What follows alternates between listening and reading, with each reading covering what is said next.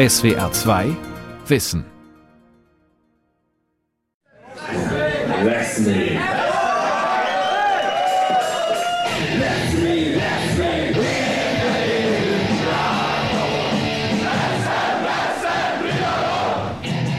Trianon ist das große Trauma des heutigen Ungarn. Für die Ungarn ist es die Geschichte des Verlustes von zwei Drittel des Gebietes des Königreichs Ungarn. Was die Ungarn nicht realisieren, ist, dass dort nicht lauter Ungarn gewohnt haben, sondern dass es eine beachtliche Sammlung war. Am 4. Juni 1920 unterzeichnen Ungarns Delegierte im Lustschloss Trianon im Park von Versailles ein Dokument, das dem Land große Verluste einbringt. Der Friedensvertrag von Trianon beschneidet die Staatsfläche um zwei Drittel und radikalisiert ein Land, das seine Situation nicht wahrhaben will. Also alle auch Manöver der ungarischen Innenpolitik und Außenpolitik waren darauf abgestellt, keine wirklich bindende Zusage zu den Grenzen Trianon-Ungarns zu geben. Doch eine Rückkehr zum Stand vor dem Vertrag gelingt weder vor noch nach 1945. Daher gibt es bis heute starke ungarische Minderheiten in Rumänien, der Slowakei und Österreich. Trianon ist ein Dauerbrenner. Auch die aktuelle ungarische Regierung versucht aus dem Trauma Tagespolitik zu machen. Ich verstehe das nicht, warum man etwas nachtrauert, was so lange her ist und was außer Diskussion steht, dass man es ändern kann. Ich verstehe ganz einfach den Gedanken dahinter nicht, weil eben da mein Herz nicht blutet. 100 Jahre Vertrag von Trianon. Ungarns ewiges Trauma. Von Stefan Oschwart und Rainer Volk.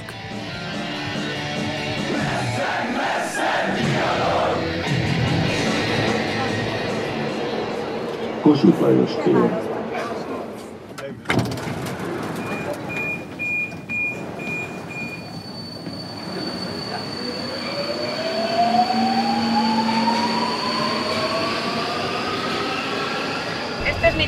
que hay alguna persona que me dice que a qué me dedico, qué estudio. No, este es mi trabajo, yo soy guía oficial.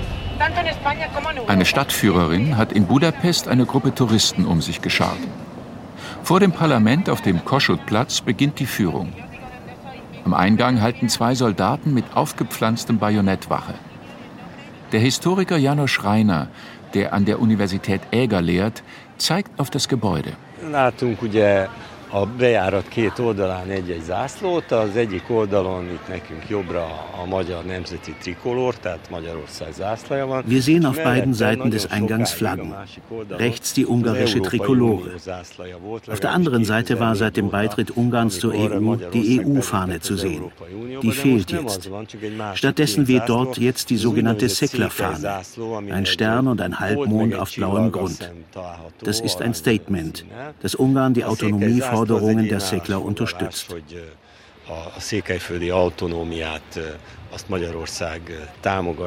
Wegen der Szekler, einer ungarischen Minderheit in Rumänien, gab es 2013 sogar einen Flaggenkrieg zwischen Ungarn und Rumänien. Ungarischstämmige Bürgermeister in Siebenbürgen hatten die Szekler-Fahne an Amtsgebäuden gehisst, mit Rückendeckung aus Budapest. Eine Provokation für die Rumänen. Dass die Säcklerflagge jetzt am Budapester Parlament weht, aber die Europafahne fehlt, ist für den Historiker Rainer auch Symbolsprache der Regierung.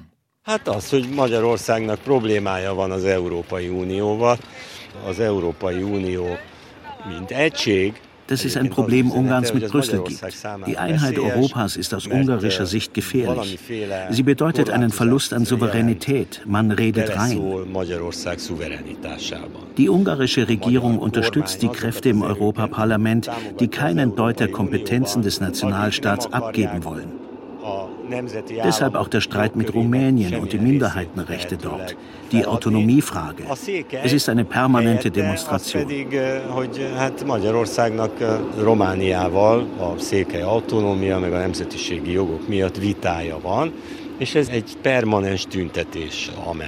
Und mehr als das.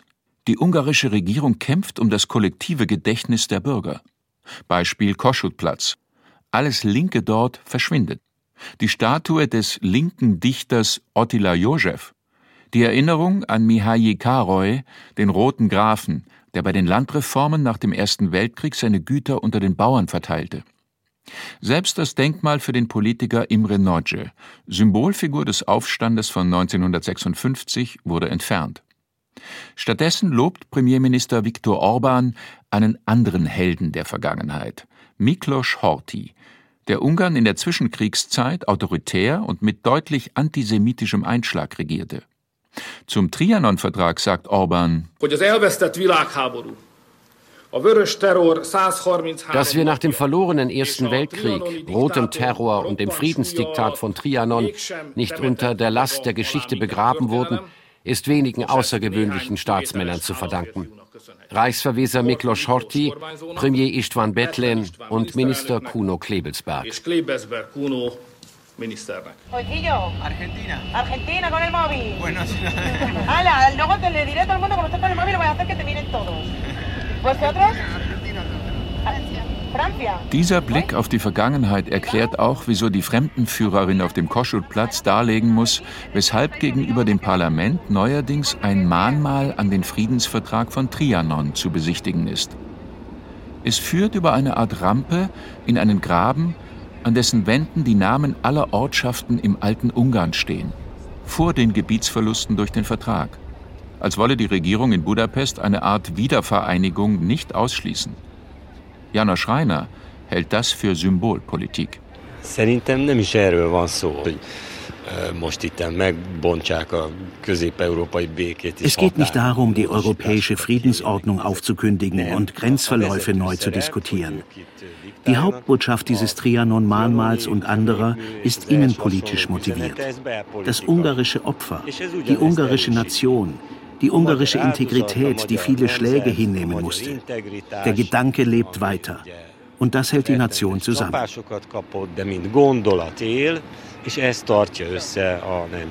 Das Denkmal ist Teil eines politischen Kalküls. Orban hat Auslandsungarn auch Pässe gegeben und ein Wahlrecht. Das beschert ihm einen stabilen Wählerpool. Und der Koschutplatz hat für Orbans Regime die Funktion einer Klagemauer. Die Magyaren, das Volk der Ungarn als ewiges Opfer fremder Großmächte.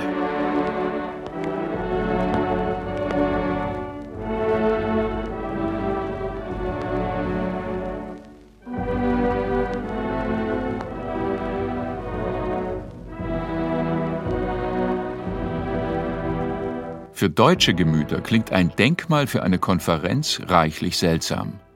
Auch wenn bei uns die Erinnerung an die Friedenskonferenz von Versailles lange anhielt. Manche Kenner der Geschichte Osteuropas erklären den Grund für das Geschichtsverständnis der Budapester Regierung mit einem Bon Der ganze Kontinent arbeite sich noch am Zweiten Weltkrieg ab, außer Ungarn. Dort arbeite man noch den Ersten Weltkrieg auf. Doch weshalb löst das Stichwort Trianon bis heute starke Emotionen aus? Die Ungarn hatten das Pech, dass sie sich selber eigentlich als siegreicher Nachfolgestaat begriffen und ihre Situation sozusagen schlecht einschätzten. Erklärt Professor Peter Haslinger, Direktor des Herder-Instituts für historische Osteuropa-Forschung in Marburg. Doch das Land war bis 1918 Teil der K&K-Doppelmonarchie Österreich-Ungarn. Für die wichtigsten Siegerstaaten des Ersten Weltkriegs stand Ungarn damit auf der Verliererseite und musste eine Bestrafung fürchten, als Anfang 1919 die Konferenz von Versailles zusammentrat. Also die Gesamtkonferenz war riesig. Entsprechend wurden auch die Friedensverhandlungen über einzelne Verliererstaaten, über die Vororte verteilt. Eben Versailles ist ja bekannt, Saint-Germain für Österreich, Neuilly für Bulgarien, Sèvres für das Osmanische Reich oder die Türkei und eben Trianon, ein Lustschloss im Park von Versailles für Ungarn. Wie Deutsche und Österreicher wurden auch die Ungarn zunächst nicht nach Paris eingeladen. Denn die sogenannten Großen Vier unter den Siegern Italien, Frankreich, USA und Großbritannien stritten. War es besser, Deutschland und Österreich durch einen Staatengürtel in Mittelosteuropa einzuhegen? Oder den Friedensvertrag für sie weniger hart, aber damit möglicherweise insgesamt haltbarer zu machen. Dazu kamen bereits geschaffene Fakten, etwa die Unabhängigkeit von Tschechen und Slowaken, oder wie im Fall Rumäniens Versprechungen, es erhalte große Gebiete des alten K&K-Reichs, falls es auf Seiten der Briten, Franzosen, Italiener und Amerikaner kämpfe. Wie besonders die Rumänen auf diesen Versprechen beharrten, schildert ein wichtiger Zeitzeuge in seinem Tagebuch, der britische Diplomat Harold Nicholson, als Balkanspezialist Teilnehmer der Friedenskonferenz. Sie sagten, Sie schämten sich zu sehr, um von Ihren innenpolitischen Problemen zu sprechen. Was die auswärtigen Angelegenheiten betrifft, zeigen Sie indessen keinerlei Scham, indem Sie so ziemlich ganz Ungarn verlangen. Weil die Probleme und widerstreitenden Interessen scheinbar so am besten zu bändigen waren, verlagerte sich das eigentliche Konferenzgeschehen kurz nach der Eröffnung am 18. Januar 1919 in Expertenzirkel, sogenannte Fachkommissionen. Deren Arbeitsweise darf man sich banal vorstellen. Mithilfe großer Landkarten und Bevölkerungsstatistiken der Vorkriegsjahre sollte festgelegt werden, welche Ethnie in welchen Bezirken die Mehrheit bildete. Relativ schnell zeigte sich, das Material machte die Aufgabe nicht leichter, sondern schwerer, wie das Tagebuch von Harold Nicholson verrät. Wie fragwürdig kommt man sich dabei vor? Eine Karte, ein Bleistift, Pauspapier. Aber der Mut sinkt mir, wenn ich an die Menschen denke, die unsere schwankenden Linien einschließen oder ausschließen, an das Glück oder Unglück tausender von Menschen. Am Ende stand, wie so oft, ein Kompromiss. Um ihn möglichst gerecht ausfallen zu lassen, nahm man weitere Kriterien zu Hilfe. Wichtige Straßen und Eisenbahnlinien sollten nicht durch Grenzzäune unterbrochen werden. Bergketten hielten als Grenze her oder Flüsse. Die letzte Entscheidung lag bei den Delegationsleitern, den Regierungschefs der großen Siegermächte Wilson, Clemenceau, Lloyd George und Orlando.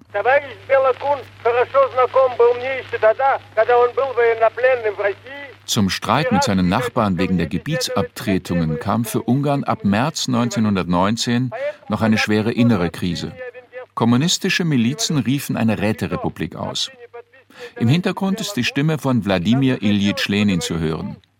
Der Anführer der bolschewistischen Revolution in Russland berichtet in dieser historischen Aufnahme von 1919, er habe mit Bela Kuhn gesprochen und sei überzeugt, Ungarn werde kommunistische Bahnen einschlagen. Kuhn ist als sogenannter Volksbeauftragter für Außenbeziehungen der mächtigste Mann in dieser kurzlebigen ungarischen Räterepublik. Das Chaos in Budapest schürt in Versailles die Angst, in ganz Europa drohe eine rote Gefahr. Zwar geht der Spuk zu Ende, als im August 1919 eine von Rumänien unterstützte Armee Budapest erobert und Kuhn in die Flucht schlägt. Doch die Zeitverzögerung ist fatal, denn die Italiener sind bereits aus Versailles abgereist, ebenso US-Präsident Wilson. Und in Frankreich gelangt im Januar 1920 eine nationalistische Mehrheit an die Macht. Das verändert für Ungarn die Lage bei den Verhandlungen, sagt der Osteuropa-Historiker Professor Peter Haslinger. Also wie man erst in Verhandlungen eingetreten ist, im Januar 1920 waren die restlichen Friedensverträge quasi schon abgeschlossen, sieht man von dem mit der Türkei ab. Und zweitens, die Personen, die dann die Verhandlungen übernommen haben, waren identisch mit leitenden Persönlichkeiten der Vorkriegs- und Kriegszeit. Und das hat dem ja, durchaus vorhanden gewesenen Entgegenkommen seitens der Alliierten hat das eher geschadet.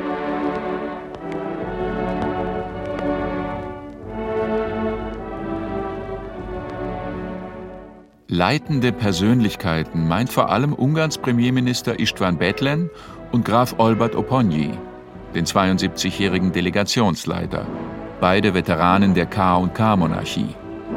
Als der Sonderzug der Delegation am 5. Januar 1920 in Budapest abfährt, sitzt auch der Journalist Jenö Bender in einem der acht Waggons.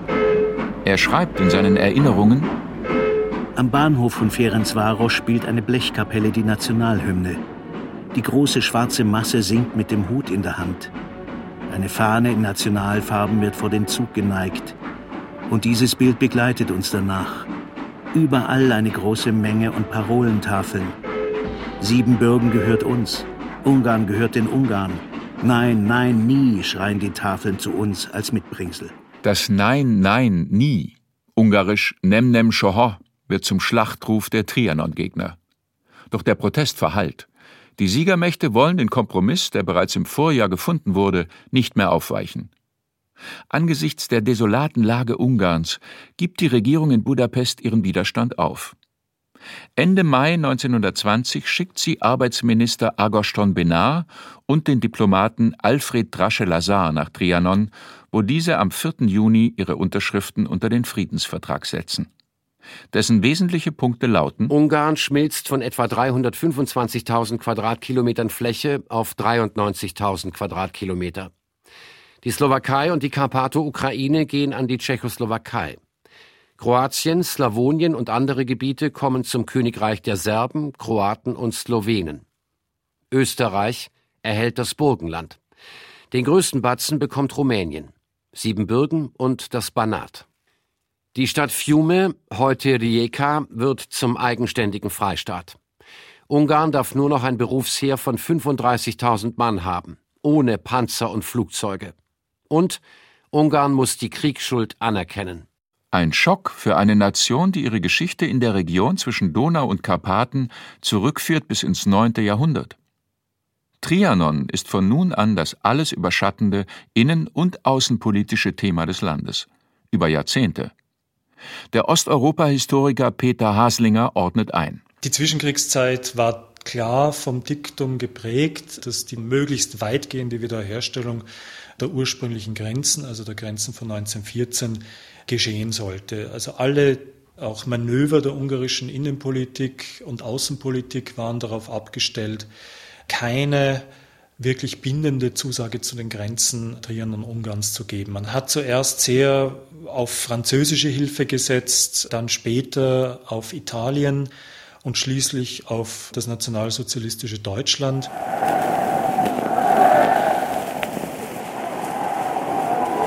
Karl von Horten steht im Wagen und grüßt. Der Jubel der Zehntausende schlägt ihm entgegen. Der Führer hat neben Platz genommen. Diese Reportage vom August 1938 illustriert Ungarns Beziehung zu Nazi-Deutschland. Rollt der Wagen an. Sie schildert eine Militärparade, die Ungarns Staatsoberhaupt, Reichsverweser Miklos Horthy, in Berlin gemeinsam mit Hitler abnimmt. Parade für jubelnde Beifall der Welt Sonnen. Horthy war letzter Befehlshaber der K&K Kriegsmarine im Ersten Weltkrieg und 1919 am Ende der Räteregierung von Bela Kuhn beteiligt. Im Jahr darauf wählt ihn das Parlament zum Reichsverweser. Denn die Politik in Budapest will, dass Ungarn ein Königreich bleibt. Man glaubt, so ließen sich die Ansprüche auf die verlorenen Gebiete am besten aufrechterhalten. Da aber kein König gefunden wird, der allen Parteien zusagt, füllt Horthy die Lücke als Reichsverweser. Dominantes Merkmal seines Regimes ist der Nationalismus. Minderheiten anderer Sprachgruppen werden zwangshungarisiert. Die Wurzeln dieses Phänomens reichen allerdings weiter zurück in die Vergangenheit, meint die Kulturwissenschaftlerin Magdalena Maschowski, Expertin für die politische Ideologie Ungarns. Das ist das große Trauma schlechthin, aber es wird auch zu so einem Trauma gemacht indem man nicht darüber reflektiert, was zu Trianon geführt hat, nämlich die Rassentheorie, der Rassismus. Die ungarischen Denker, Kulturphilosophen, Staatstheoretiker waren sehr stark der Meinung, dass der magyarische Stamm im Vielvölkerstaat der stärkste Stamm sein müsste, weil das Magyarentum mit den Ariern gemeinsame Urnachfahren hätte und aus diesem Ariertum haben sie sich praktisch abgeleitet. Der Bezug auf ein Ariertum ist nicht die einzige Parallele zu den faschistischen Regimen in Europa. Auch der Antisemitismus verbindet Ungarn mit ihnen. Unter Horthy führt Ungarn Judenquoten an den Universitäten ein. Vor allem hofft das ganze Land aber darauf, die verlorenen Gebiete zurückzuholen und lässt sich deshalb mit Hitler ein, opfert ungarische Soldaten an der Ostfront. Durch zwei Wiener Schiedssprüche erhält Ungarn 1938 und 1940 tatsächlich einen gewissen Teil der Trianon-Gebiete zurück. Nach dem Zweiten Weltkrieg wird dies annulliert. Doch scheint es ein paar Jahre, als würden die Gebete der Ungarn erhört. Zu diesen zählt in der Horthy-Zeit ein spezielles ungarisches Glaubensbekenntnis morgens in der Schule.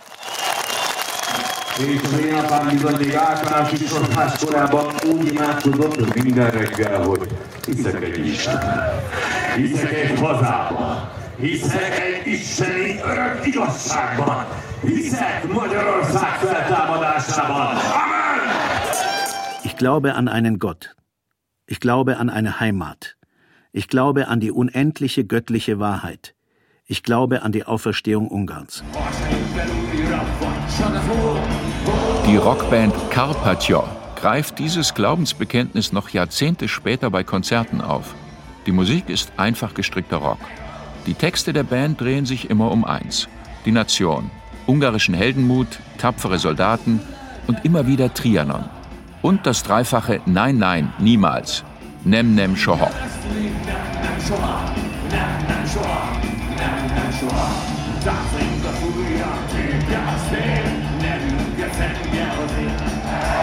Nemzeti Rock, nationaler Rock, ist in Ungarn heute ein eigenes Genre. Bands wie Carpathior oder Romantische Gewalt liefern den Soundtrack zum Revisionismus. Man tut der Band nicht Unrecht, wenn man sie als Hausband der rechtsextremen Partei Jobbik bezeichnet. Jobbik forderte lange offen die Revision der Grenzen. Von diesem ethnozentrischen Nationalismus ist es nicht mehr weit bis zur lupenrein völkischen Rhetorik, die Premier Viktor Orban seit der sogenannten Flüchtlingskrise in Europa im Jahr 2015 benutzt. Mert nekünk meg kell védeni Magyarországot úgy, ahogyan most van. Ki kell mondanunk, hogy nem akarunk sokszínűek lenni, úgyhogy összekevernek bennünket, a saját színünket, a saját hagyományunkat, a saját... Wir müssen Ungarn so verteidigen, wie es jetzt ist. Wir müssen das klar sagen. Wir wollen nicht bunt werden. Wir wollen nicht, dass wir, unsere Hautfarbe, unsere Gebräuche, unsere nationale Kultur mit anderen vermengt werden. Wir wollen keine bunte Nation werden, sondern so bleiben, wie wir in den letzten 1100 Jahren hier im Karpatenbecken geworden sind.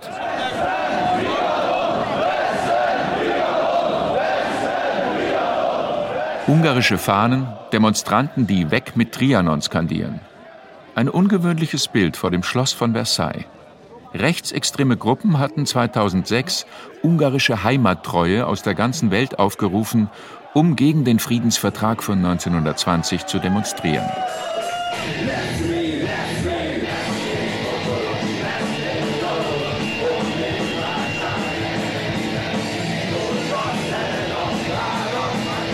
Töne, bei denen Erhard Busek nur den Kopf schüttelt. Der konservative Politiker war Anfang der 90er Jahre Vizekanzler in der Regierung in Wien und hat Orbans Wendung vom Liberalen zum Nationalisten aus der Nähe verfolgt. Heute leitet Busek in Wien das Institut für den Donauraum und Mitteleuropa und ist durchaus ein Fürsprecher des Ostens. Man muss den Ungarn allerdings sagen, dass etwa in der Slowakei oder in Rumänien es ungarische Parteien gibt die fast durchgehend in allen Regierungen vertreten sind jeweils, also quasi auch eine Stimme der Ungarn sind. Und die Ungarn sind in Rumänien und in der Slowakei gar nicht schlecht gefahren. Als ich ein junger Mensch war, hat es geheißen, wer ist ein Österreicher, machst das Wiener Telefonbuch auf und du wirst lauter tschechische Namen lesen. Das verändert sich heute. Aus dem jugoslawischen Bereich sind sehr viele gekommen, aus dem türkischen Bereich und sind ganz wesentliche Beiträger zu Österreich. Und ich glaube, so müsste man auch die Ungarn einladen, das zu sehen. Hallo. Hallo. Wir haben miteinander telefoniert. Genau. Alles klar. Besuch beim ungarisch-burgenländischen Kulturverein in Oberwart. Der Ort heißt auch ungarisch Felscher Örsch, wie die zweisprachige Ortstafel informiert. Er liegt gut 100 Kilometer von Wien nahe der ungarischen Grenze. Die Trennung durch Trianon sorgte dafür, dass die Ungarn hier in den letzten 100 Jahren zu einer Minderheit von wenigen tausend Menschen schrumpften, wie Kroaten und Slowenen. Aber ihre Rechte sind verbrieft. Zwei Amtssprachen, Unterricht in zwei Sprachen. Marianne Schepper ist Lehrerin für Geschichte und Ungarisch.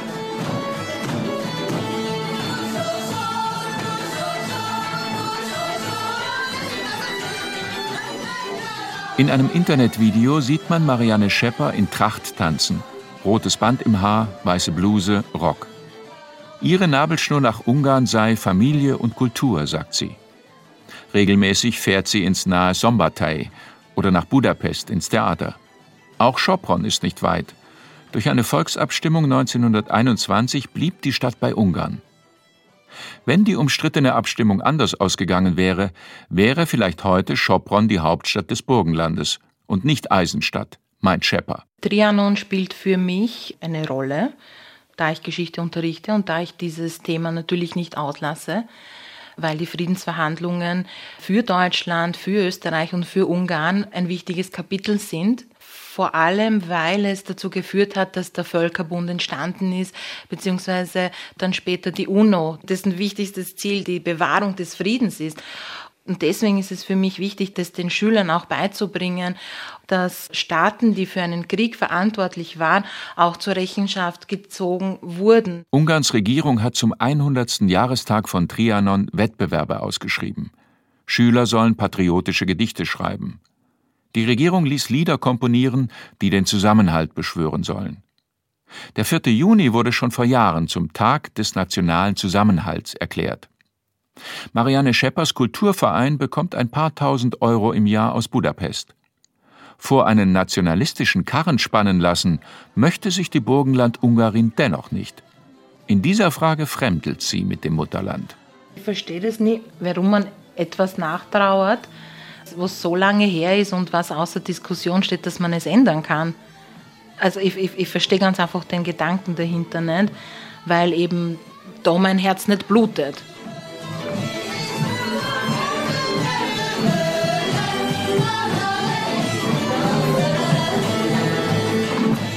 als ich noch aktiv wäre, getanzt habe, war man natürlich sehr oft eingeladen bei diesen Trianon-Feiern und wir haben getanzt.